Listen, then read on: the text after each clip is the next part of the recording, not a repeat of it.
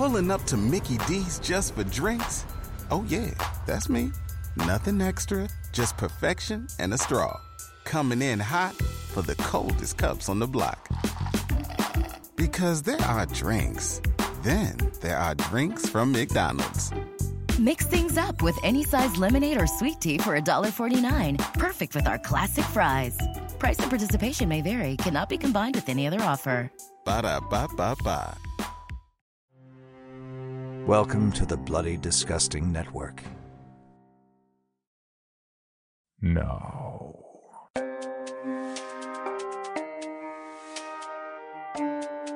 This is Creepy, a podcast dedicated to sharing the most famous, chilling, and disturbing creepypastas and urban legends in the world, whether these stories truly happened or are simply fabrications is for you to decide.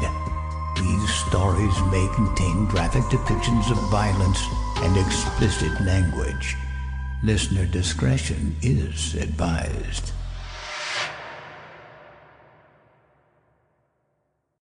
Creepy presents Turnpike Mary Answers Prayers, written by Trisha J. Wooldridge and narrated by Michelle Kane. The night of my high school graduation, I drove out to the Turnpike Madonna to say one last prayer for my best friend's mother. I told my parents about where I was going. Graham even understood. It was one of her more lucid days. After the rest of my family left, right when Graham started going downhill for the day, keys and updated car papers in hand, I left for this task. I knew this would be the last prayer I'd say for Tracy's mom, AKA Mom Fisk, because I knew the prayer would come true. I just needed to pray for the right thing this time. For those who don't know Western Massachusetts, there's a shrine on the Turnpike to Virgin Mary. You can see it heading eastbound between the Palmer exit and the Sturbridge one. At night, a spotlight shines on her church marble white form. She glows like heaven's light. According to local stories, miracles happen when people pray there. The man who erected it was fulfilling a promise he'd made if his wife survived cancer. She did, and there it is. Pilgrims are instructed to get off one of the exits and approach from the farm that owns the land she stands on. Sometimes, though, you'll see a car parked in the breakdown lane by her or pulled over just past the guardrail. That was my plan. I'd drive, keep my eyes peeled for that small beacon after passing exit 8, pull over, say the prayer, pay my toll to turn around in Sturbridge, and be back home in under an hour. Maybe a full hour. It was graduation day for several schools in the region, and I hadn't even gotten on the pike, and I'd already passed 3 speed traps. I didn't want any more delays. It was already getting dark. I felt bad enough for having waited so long to make this particular pilgrimage and to say this particular prayer. But I needed to do this alone. It probably didn't matter, but I didn't want anyone else tied to my actions. That's why I'd waited for graduation day. Graham's car would be mine. I wouldn't be borrowing it as I spoke the words I hated even thinking about. Before I was born, my Graham, the one who'd given me the car, had been diagnosed with some form of brain cancer. Back then, in the 70s, it was a death sentence. But my dad had said a prayer at this statue, and she didn't die. I'd heard the story more times than I can count. After hearing the options of keeping her comfortable, or try a risky but promising trial surgery, Dad drove out to the St. Anne Shrine in Sturbridge. His parents had taken him and his sister there as kids and shown them the left-behind crutches and old wheelchairs from miracle healings. On his way to pray for a miracle, the little white virgin on the highway captured Dad's attention. He didn't know why, but he pulled over and prayed for his mom. St. Anne's was closed when he arrived. He said a prayer in the parking lot, but the vision of the highway statue stuck with him. Graham survived the experimental surgery, but ended up different. She would sometimes be the usual grandmotherly type, baking, teaching me old games with wooden boards, and telling stories. Then, out of the blue, she'd get angry and start screaming at me. Or worse, she'd scream at people who weren't there. I didn't know if they were ghosts or old memories or maybe invisible monsters. She never hurt me, never raised a hand to me, but she terrified me. When her outbursts and memory got so bad she had to move in with us, my parents got to experience these things themselves. And as I grew older, I could see Graham's episodes even scared my dad. As I entered the Mass Pike under the Worcester Boston sign, I wondered what Dad had specifically prayed for when he'd pulled over that night. Staying in the right lane and watching my speedometer, I felt vindicated in my efforts when I saw the cruiser sitting right in the first cut across. My grandmother's car was as old as I was, a 78 Chrysler LeBaron. I'd been driving it since my learner's permit, and when Graham moved in with us because someone from the Greek church in 2 towns over had called about her screaming at the priest speaking English for 10:30 Mass, being allowed to use her car meant driving Graham for errands, so I got plenty of driving practice. I knew how easy it was to speed in that boat. It responded like turbocharged silk to the slightest touch of the gas pedal. The amount of effort to stay at that speed limit didn't stop the parade of thoughts and memories triggered by my maiden solo trip to Turnpike Mary. My first trip to the roadside shrine was when I was 6. When Mom should have died, according to the doctors, from a late pregnancy miscarriage. Mom was in the shower and I had to pee, so I asked if I could use the toilet. She had said something like, "Okay," so I went in. But before I pulled down my pajama bottoms, she started screaming.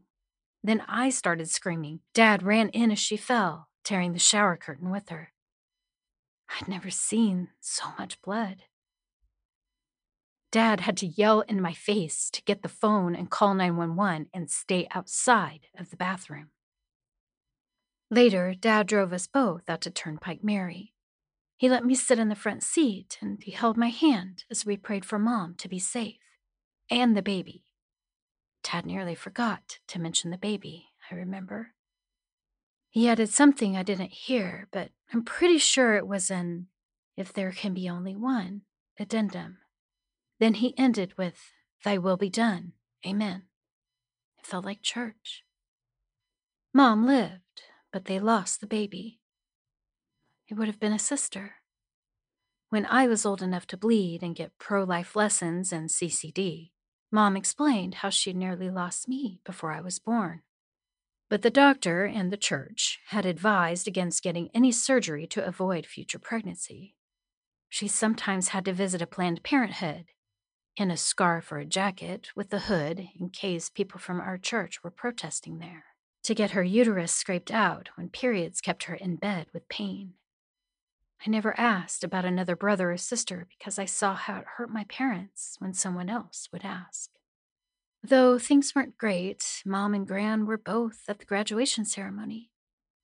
My best friend Tracy and her mom were still in the hospital.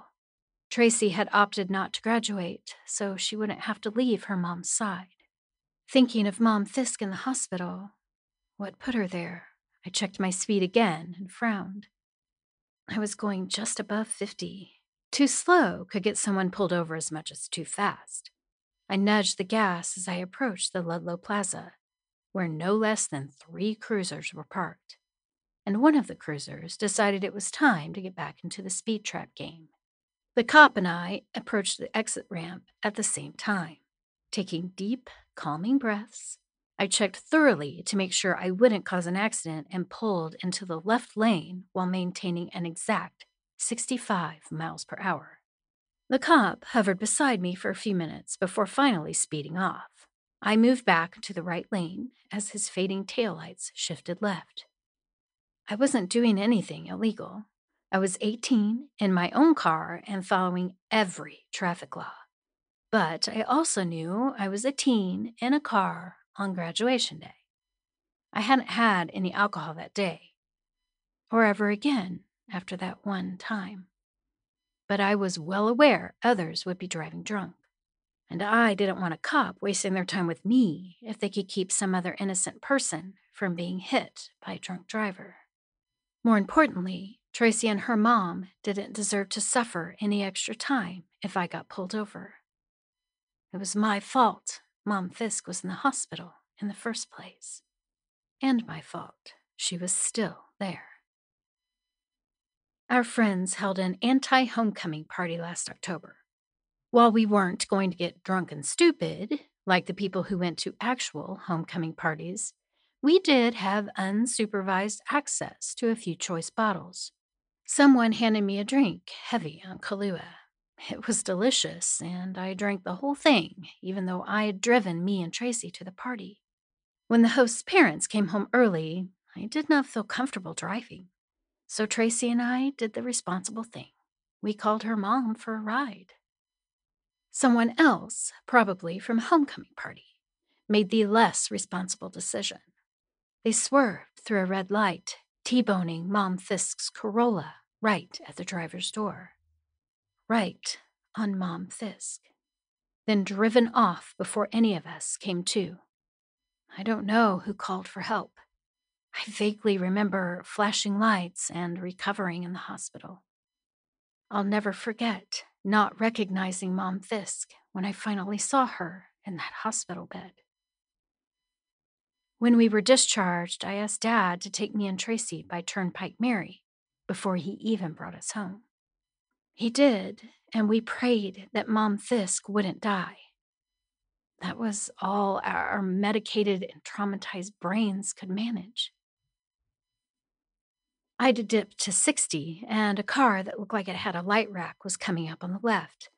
I nudged my speed back to 65 and breathed in relief as I saw the station wagon with the bike rack fly by. Good, they can be the speed trap bait, I thought as I took another glance around my surroundings, trying to figure out how close I was to exit 8, the Palmer exit. The statue was some miles after that, but the dark highway had few outstanding features between the exit and the statue. I didn't want to blow by or slam on my brakes to stop in time. The green and white of a highway road sign hovered like a ghost beyond the guardrail. The Palmer exit was 7 miles away. Though I tried to focus on the road, on my speed, and on getting to the shrine safely, the events of the past few months wouldn't allow that peace or focus. Mom Fisk didn't die. She stayed in a coma in the hospital, unresponsive. Tracy and I lived at her side whenever we weren't at school, dropping all extracurricular activities. It would look bad for college, but we didn't care. After the first month, visits from her aunts and uncles and grandparents dropped off. Most lived closer to Worcester or Boston. I was Tracy's only constant, lucid companion. In March, Tracy got notice that insurance would no longer pay for life support. Donations from the church only covered a few extra weeks. Then the doctors pulled the plug, despite our protests. Mom Fisk didn't die. For hours, her chest shuddered breaths. Gurgles bubbled up in her throat. She choked and gasped while her empty eyes flicked in all directions. Her body convulsed. A nurse would turn her on her side as she retched up green-pink foam that smelled of sewage. One time, Tracy and I were the only ones in the room and had to do it. Mom Fisk's skin felt flabby like raw chicken. I remember thinking so clearly, she shouldn't be alive. Tracy sobbed, begged, and pleaded. The doctors had to plug her back in, reinsert the tube down her throat, and the IVs in her arms that looked like purple and white cauliflower. Mom Fisk wouldn't die. Tracy dropped out of school. No one in her family or mine, no one from the church could convince her otherwise. Tracy was going to lose everything.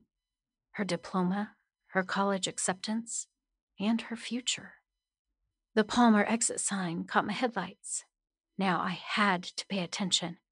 As I passed the highway entrance ramp, a cruiser pulled up behind me. I held my tongue and held my prayers, focusing on my speed, staying in my lane, and looking for the spotlight illuminating Turnpike Mary. The cop stayed behind me. I bit my lip and stayed my course. To this day, I can't tell you how many miles are between the Palmer exit and the little shrine. It might be 1,000,000. Hyper-aware as I was, I noticed the spotlight in plenty of time to safely slow down and pull into the breakdown lane. The cop followed me, and when I stopped, he flipped on his blue and whites. After a moment of flashing back to waking up after the accident, I pulled myself together. I only had the time it'd take for the officer to run my plates to say my prayer. I had to pray right now. Dear Mary, Blessed Mother, please, please, please let Madeline Annette Fisk, Tracy's mom, Mom Fisk. I had to be specific, no ambiguity. The cop was getting out of his car and I hadn't even grabbed my license and registration. Please let her die peacefully and pain-free, and let Tracy be free. Thank you. Amen. I blessed myself as I said, in the name of the Father, and the Son, and the Holy Spirit, amen, while rolling down my window with my left hand. License and registration? The officer beamed his flashlight at me. Yes, sorry, officer, one sec. I flailed toward my purse in the passenger seat and pulled out my license, registration, title, and the whole big packet I'd gotten to show everything was now in my name. Tucking his flashlight under his arm, relieving some of its blinding pain that did nothing to stop the tears already falling down my face. He took my pile of stuff and fished out my license and registration. Teresa Agnes Christopoulos. I said out of habit, then flinched. Was it rude to correct an officer? Miss Christopoulos, he said fairly accurately, and looked at me for an uncomfortable minute. You're a long way from home. What's wrong? Tears soaked my face, and snot threatened to flow from my nose. I grabbed at the wad of clean tissues that had popped out of my purse with all the paperwork and did my best to look presentable. The officer waited patiently as far as I could tell. Finally, I said, my best friend's mom is dying in the hospital. I just wanted to say a prayer for her. My family said prayers here before and they came true. I opened and closed my mouth, but I had run out of words. I wiped at my tears and nose again, awaiting my judgment. Have you been drinking tonight? He asked, voice gentler than I expected. I shook my head. No, sir, I don't. Drink. It was a drunk driver that hit her. As I said it, I knew I would never drink again. I sent that thought in the direction of the statue, an added sacrifice to bolster my prayer. The officer handed me back my license and registration. Are you all right to go home, miss? Possibly smearing more than wiping tears and snot at this point, I nodded. Yes, sir. And my parents know I came out here. They're waiting for me to get back home safely. All right, he said. My best to your friend's mom. He nodded at the statue and then at me. Have a safe drive home. Please, please, please don't pray for her too, I mentally screamed while thanking him as he headed back to his cruiser. After a minute, his lights turned off, and he pulled away. He hadn't said it, but there was an understood, take the time you need, in his retreat. But I couldn't stay a minute longer. As I shifted into gear, I gave the brilliant white statue one last look and said my last prayer. Please, just let her die. Please, just let her die. I hadn't planned on telling Tracy about that last trip. I'd spent the school year watching her die in her mom's place. By graduation, Tracy was as pale and purple-veined as Mom Fisk. Sobs strangled air from her lungs, and she was barely eating. I didn't know if Mom Fisk's actual death would change anything, but her continued survival was turning them both undead. At the funeral, my parents told Tracy that I had gone to the statue to pray again. With a vigor impossible for her skeletal shell of a body, she stormed over to me. "You didn't take me to pray at the miracle statue?" She just about shouted. "Why not? What did you say? Why didn't it work?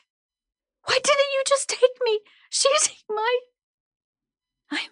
I'm sorry, I stammered and mumbled. "Don't know. I wasn't thinking." I wasn't thinking, but I wasn't sorry. My prayer had been granted. "No, you weren't. How could you be so selfish?" She spat. One of her aunts pulled Tracy away, looking at me like I were a vile rat, not the person who'd spent every possible hour in the hospital with her best friend and her best friend's dying mom. More time than that contemptuous aunt had. But I was selfish. I'd wanted Mom Fisk to stop suffering, that was true. But even more, I'd wanted my best friend back. I'd prayed for Mom Fisk to die so Tracy could be free to be my friend again. That night, or early morning after the funeral, Tracy borrowed some family member's car. She drove out to the shrine by herself. The morning news reported a major accident on the Mass Pike, eastbound, between Palmer and Sturbridge. All traffic lanes were closed, and there was a fatality. A teenaged girl they didn't name. I knew it was Tracy. I knew she probably had prayed to be with her mom again, and the prayer was answered, just like mine. I'd prayed for Mom Fisk to die, for Tracy to be free. I hadn't prayed for Tracy to live. My prayer to the Blessed Madonna of the Highway, Turnpike Mary, wasn't just my last prayer for Mom Fisk. It was the last prayer I'd ever dare make. Hello, Bill Band here from the All 80s Movies Podcast to tell you about Factor Meals. Eating better is easy with Factor's delicious, ready-to-eat meals. Every fresh, never frozen meal is chef-crafted, dietitian-approved, and ready to go in just 2 minutes. You'll have over 35 different options to choose from every week, including Calorie Smart, Protein Plus, and Keto. Also, there are more than 60 add-ons to help you stay fueled up and feeling good all day long. Get as much or as little as you need by choosing your meals every week.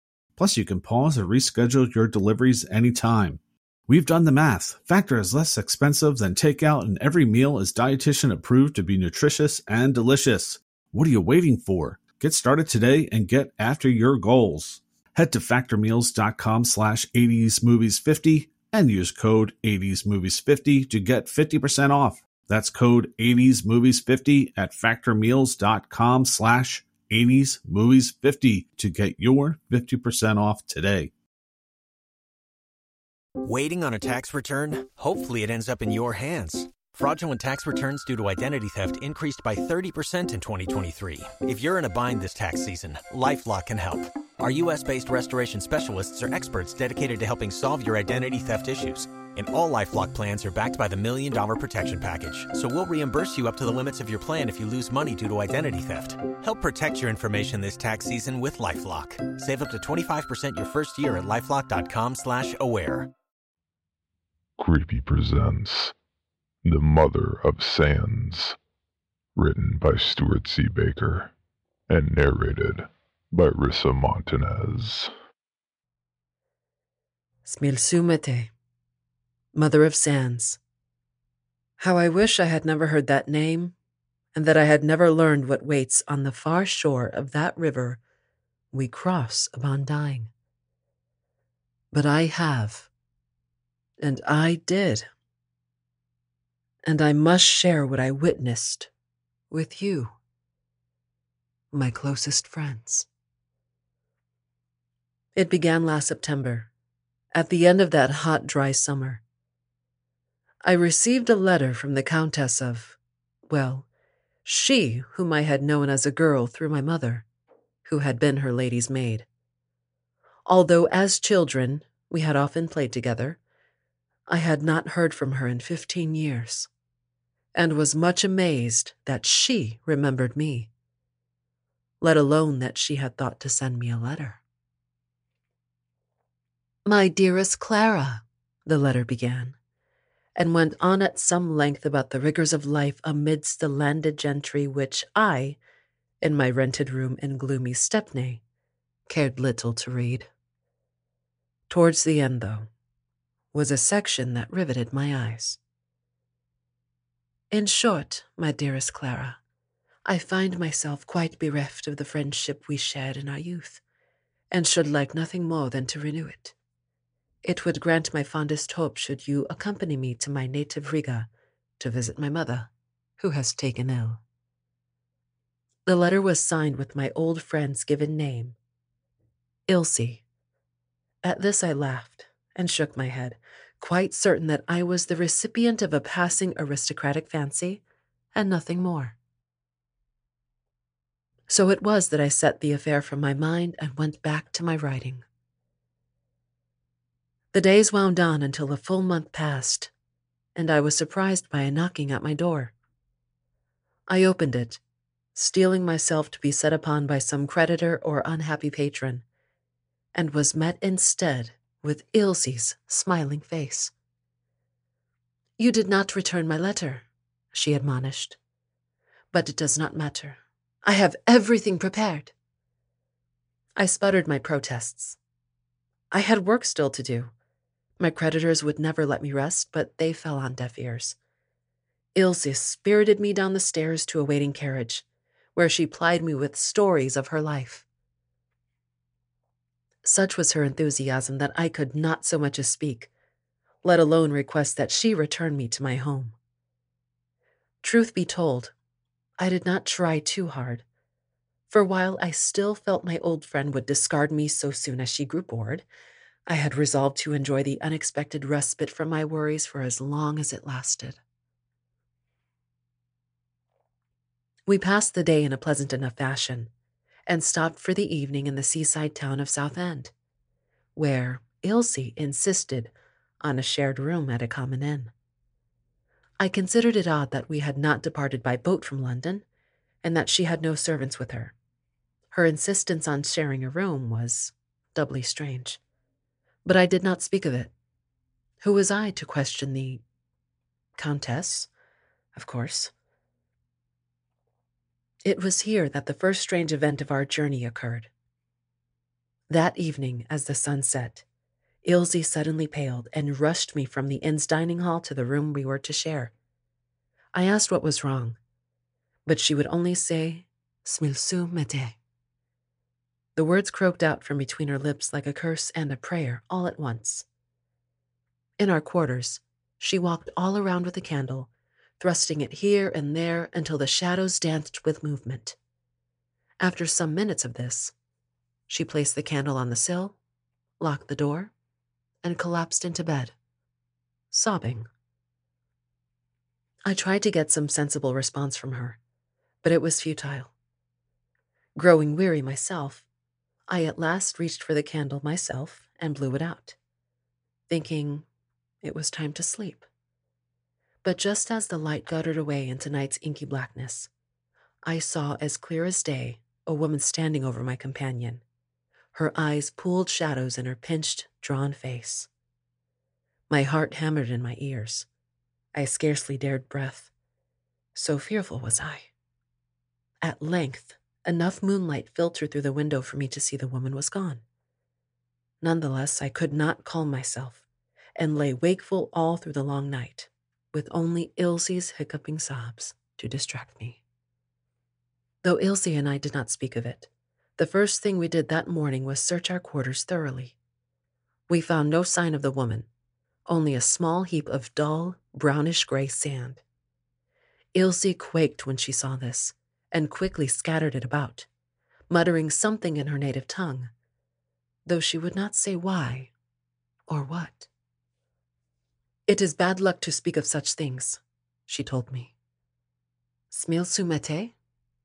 Who is she? What does it mean?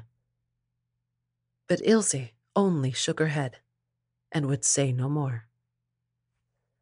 The rest of our trip passed slowly but uneventfully, and I need spend no time here in recounting it.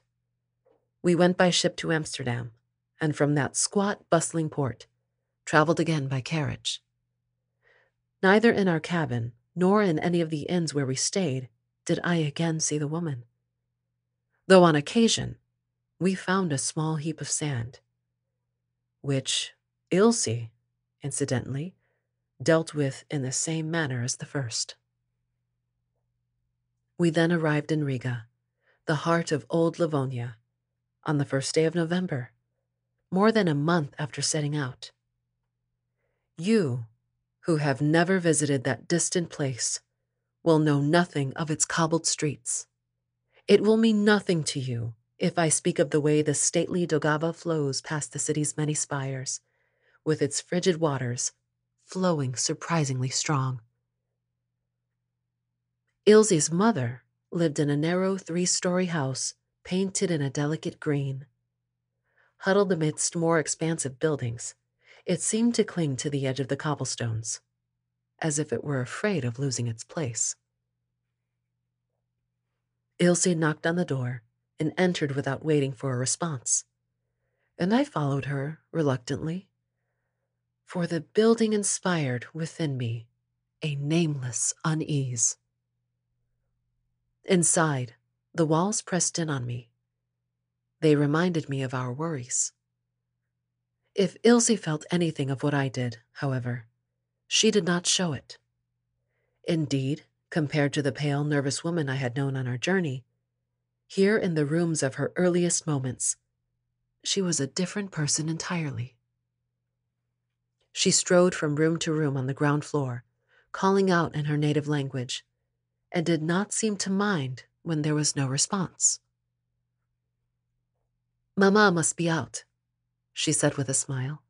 "Come, I shall show you the sights of the town." But no sooner had we set out that her face took on its familiar melancholy cast. She became listless and offered no commentary as we strolled from sight to sight across age-worn bridges and along the banks of the Daugava. I saw a pleasure steamer plying the waters, festooned with flags and filled with travelers. Marveling at its existence in this antique place, I mentioned that I should like to try it. But as ever, Ilse would not be drawn out, and I heard no word from her until we returned to her mother's home, just as the sun began to pink the sky. A light was on in the ground floor window, and my earlier unease returned. I found myself looking for sand as Ilse led me inside, and my heart's blood thrummed in my ears, just as it had that night when I saw the woman with the pools of shadows in her eyes.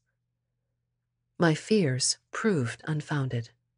Reclining on a chaise lounge was a woman I had never seen before, but who was clearly Ilse's mother.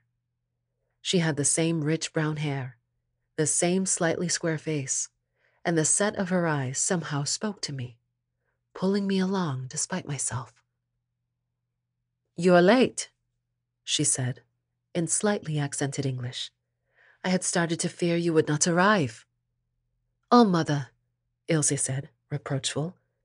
"Of course I had to come when I heard you were sick." "A year ago and more I sent that letter. A strange form of concern you show me, daughter, when you tarry for so long, and bring an uninvited guest when at last you arrive." Even behind Ilse, I could see her skin flush. "I had pressing business to attend to," she said. "After you sold me to the Count in marriage, my life has not been my own. And it is so remote here that travel alone is—" "Remote? You speak this way of the land where you were born? I should never have sent you to England, no matter the price. You—" Ilse quickly snapped out at her mother in her native tongue, and her mother responded in kind. Their voices grew louder as they argued, and not wanting to intrude further than I already had, I stepped into the next room, where tables were laid out with an astounding feast. There were rolls, cheese, and butter all by the bowlful, fine cuts of roast and fowl, and other delicacies I could not name. Balls of dough adorned with hemp seed filled a plate next to pastries overflowing with a thick, white cream. Where had it all come from? I wondered. Who was it for? I had seen no servants in the house, nor any other guests. At a loss for what I might do to pass the time, I quickly popped the pastry into my mouth. Almond paste in the cream, I thought, or something like it. The flavor was sweet to almost bitter. Still, I had not eaten in some time, and it was good enough, so I took another. At length, the shouting in the next room subsided, and Ilse and her mother entered, their arms entwined for all the world as though they had not just been engaged in a fight of the most intimate sort. "Your pardon, Clara, dearest," Ilse said to me, breaking away from her mother. "In this part of the world, we believe it better to air out our emotions." "It is true," her mother said, as she ushered me to one of the chairs. "No matter what part of the world you find yourself in, you English would be more agreeable did you not bottle up your feelings so. Now sit, and we will show you another of our customs.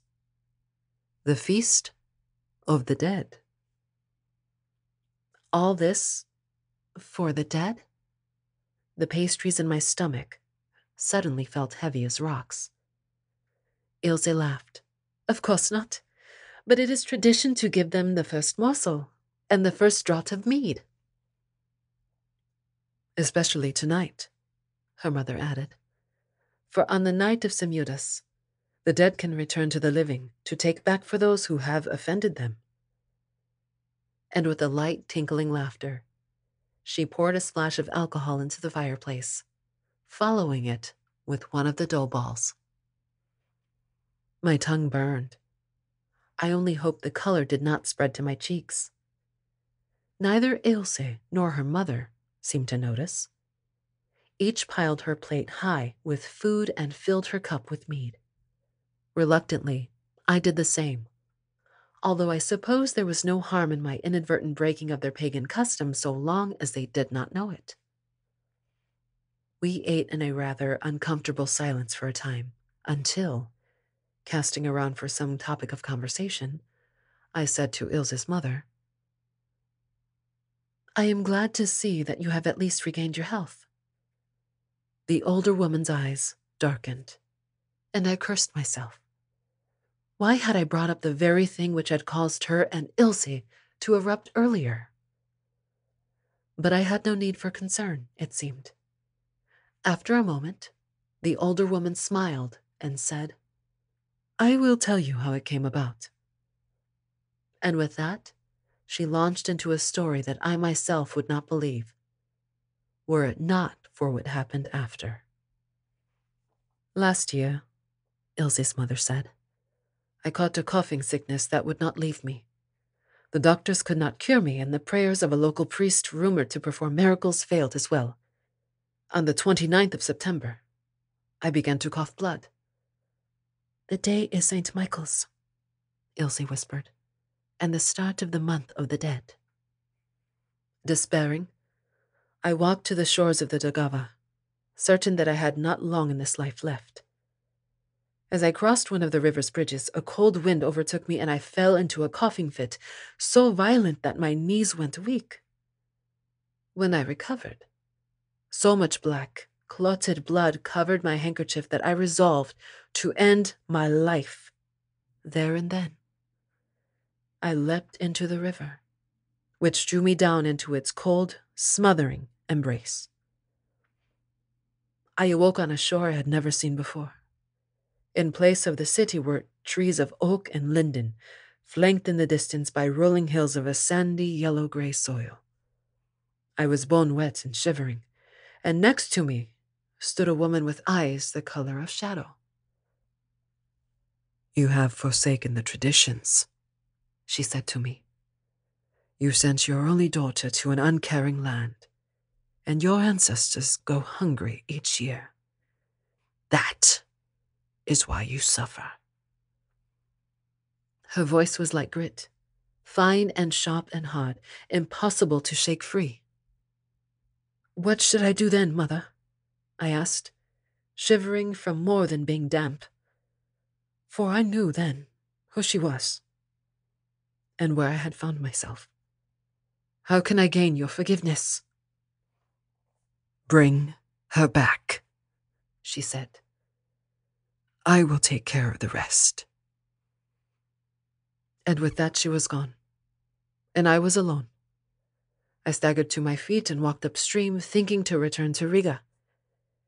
When at last I came upon a town, however, it was not my home, but a clump of simple dwellings surrounded by a wall of stakes as thick as trees. The townspeople seemed unable to hear me and would not meet my eyes. I returned to the river to gaze on its tranquil waters. At this, Ilse's mother stopped talking, lost, it seemed, in reminiscence. Ilse, who had grown progressively paler throughout the recounting, gave no sign of talking. My own throat being dry as parchment, I took a swallow of mead and then spoke. "What then?" Ilse's mother looked at me and smiled, but not pleasantly. Her face melted away and was soon replaced by that of the woman I had seen over Ilse's bed that first night of our journey. "Why then, of course," she said. "She died." Her voice was just as Ilse's mother had described it. She stood in one fluid motion, causing the candles to flitter out, and the dark swarmed in with an inhuman shriek. The rest of that night is a blur, all shadow and terror and ash. When I awoke in the morning, I found I'd fallen asleep in a chair in the banquet room. Ilse did too. The tables were empty, save for a layer of dust, and search as we might, the two of us could find no evidence whatsoever that anyone lived in the house. All we found was a heap of yellow-gray sand in the front waiting room, where Ilse's mother had greeted us. We passed some time huddled together, unsure and uncertain. I was of the opinion that the night's events had been hallucination, brought on perhaps by the fatigue of our journey, or by some ailment we had gathered to ourselves along the way. Ilse, contrarily, believed that we had seen her mother's ghost, that all she had spoken was true, and that Smilsu mete, the mother of sands, had granted her passage on the night of the feast so that she might visit her absent daughter and take her to that other land by force. "At least then," I said, "you escape the last, for you are here with me, alive." Ilse only shook her head and sank once more into the gloom. "Come," I said, "and I will show us both the truth of life." For I myself felt a need to be among people. Ilse protested, but not with any heart, as I dragged her to the offices of the steamer I had seen the day before. Looking back, I cannot recall what moved me to think that a visit to the river, whence her mother claimed to have visited the other side of death, would take Ilse's mind off the previous night's occurrence. Perhaps it was the steamer itself, the only thing in that city which looked to the future instead of the past. Perhaps some stronger, stranger power was at work. Whatever the reason, we had no trouble booking passage on the afternoon's cruise, and in short order were aboard the little ship's deck. The steamer was just as I imagined it, a modern marvel, bursting with the energy of a new era, fueled by the powers of men turned to gods. Gliding past the banks of that provincial land suffused me with optimistic health, But all Ilse cared to do was stand and look into the waters of the river. I am afraid I must tell you I left her there, determined that I, at least, would find pleasure in the day's outing. But we had been out barely half an hour when the boat began to shudder, and the deck pitched to one side with a crack and a roaring boom. A mid-channel collision, I thought, or a fault in the hull. There was another jolt, and suddenly the air was filled with screams, and the water hit me with a slap of icy cold. As I submerged from the water, the truth came to me. It was Smilsu mete, come to claim her own. No sooner had I thought this than the power faded from my limbs, and I resigned myself to death. But just before the blackness took me, a surge of strength burst through my limbs. A sudden passion rose in my heart. I would not die here, I resolved. Not today. I broke the surface of the water and pushed to the river's edge with surprising ease, shivering in my thin traveling clothes. There was no sign of the steamer, the river surface crowded with boats and men and ropes. A rescue, I thought, but too late, and too late for poor Ilse and the rest. I watched until evening, as cold as I was, hoping they would stumble across some miraculous survivor, that they would pull my old friend from the water, still pink and full of breath, just like me. But they found no one. As the rescuers returned to the shore, I asked what had happened, but none answered, lost perhaps in melancholy thoughts of their own. And though I waited by that shore until the moon came full into the sky, I never again saw any sign of Ilse. Shuddering to think that I had nearly shared her fate, and eschewing any thoughts of Smilsu mete, or of the dead woman who had returned from the river to claim her only child, I left the city of Riga behind me and set off for England. It was a long, cold journey home, my friends. Without Ilse, I could not afford a carriage or an inn. I dragged myself along the continent's highways, snatching fitful bouts of sleep under trees and bushes, anywhere that I might lie unseen until morning. At first, I attempted to beg for alms, but it was as though none could see me. My lack of any language, save English, I thought, or the misery written in my eyes. I don't remember what I ate, nor where or how I drank, but I crossed that whole lonely land and the choppy seas which make England an isle. I did these things for you, my dearest friends, for I could not rest easy until I had told you of what had happened. But now I can delude myself no longer. Smilsu mete is calling me, and I must go.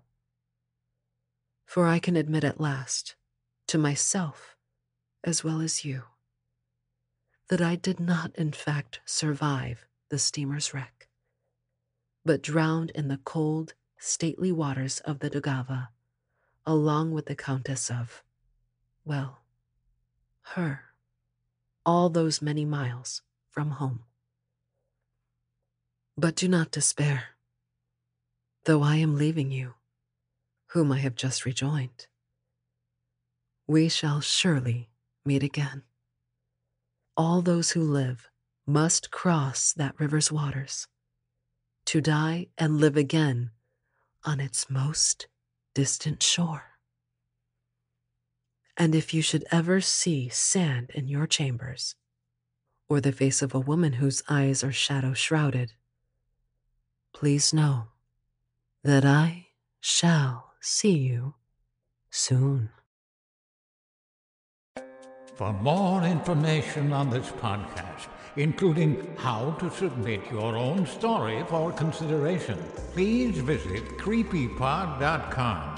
You can also follow us at CreepyPod on social media and YouTube. All stories told on this podcast are done so through Creative Commons Sharealike Licensing or with written consent from the authors. No portion of this podcast may be rebroadcast or otherwise distributed without the express written consent of the Creepy Podcast production team and the story's author.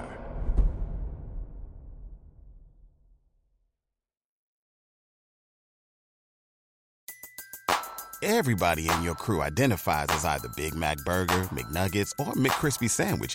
But you're the Filet-O-Fish Sandwich all day.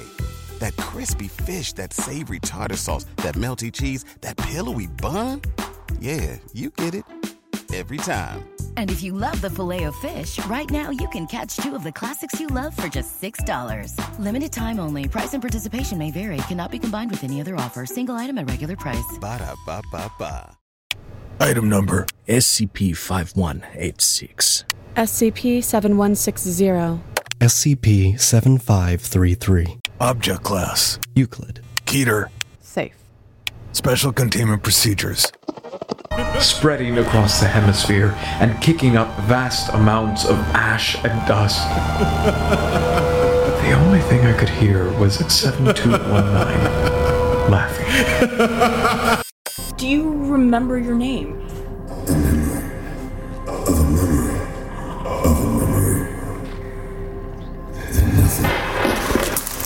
Heartland Counseling. Appointment update. I feel them again. Heartland Counseling. Appointment update. They're in my ears! Heartland Counseling. Appointment update. Nobody understands! SCP Archives is a weekly fiction podcast. Each episode, we dive into the strange, the unknown, and the... Find us on Apple Podcasts, Spotify, or at scparchives.com.